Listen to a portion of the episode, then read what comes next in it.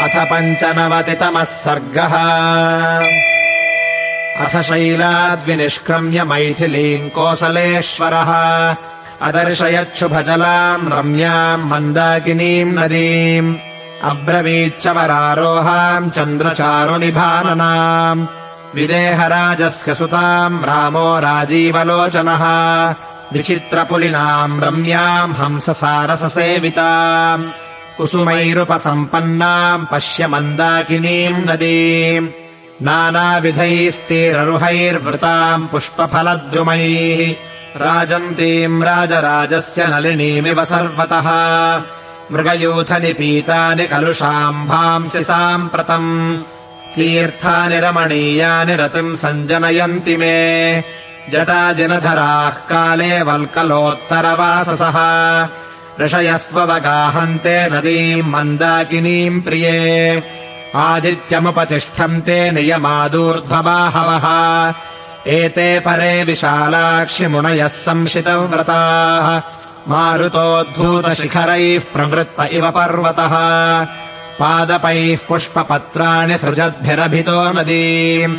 क्वचिन्मणिनिकाशोदाम् क्वचित् पुलिनशालिनीम् क्वचित् सिद्धजनाकीर्णाम् पश्य मन्दाकिनीम् नदीम्।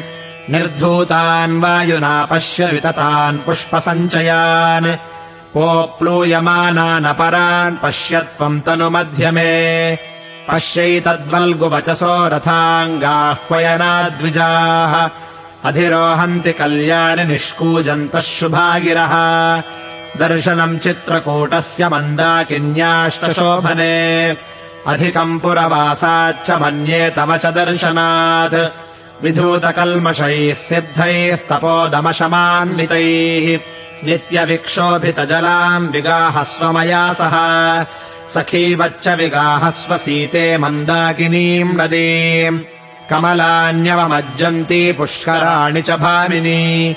त्वम् पौरजनवद्व्यालानयोध्यामिव पर्वतम् मन्यस्व वनिते नित्यम् सरयूवदिमाम् नदीम्। लक्ष्मणश्चैव धर्मात्मा मन्निदेशे व्यवस्थितः। त्वम् चानुकूला वैदेहि प्रीतिम् जनयती मम। उपस्पृशंस्त्रिश्रवणम् मधुमूलफलाशनः। नायोऽध्यायैन राज्याय स्पृहये च त्वया सह। इमाम् हिरम्याम् गजयूथलोडिताम् निपीततोयाम् गजसिंहवानरैः सुपुष्पिताम् पुष्पभरैरलङ्कृताम् न सोऽस्ति यस्यान्न गतक्लमः सुखी।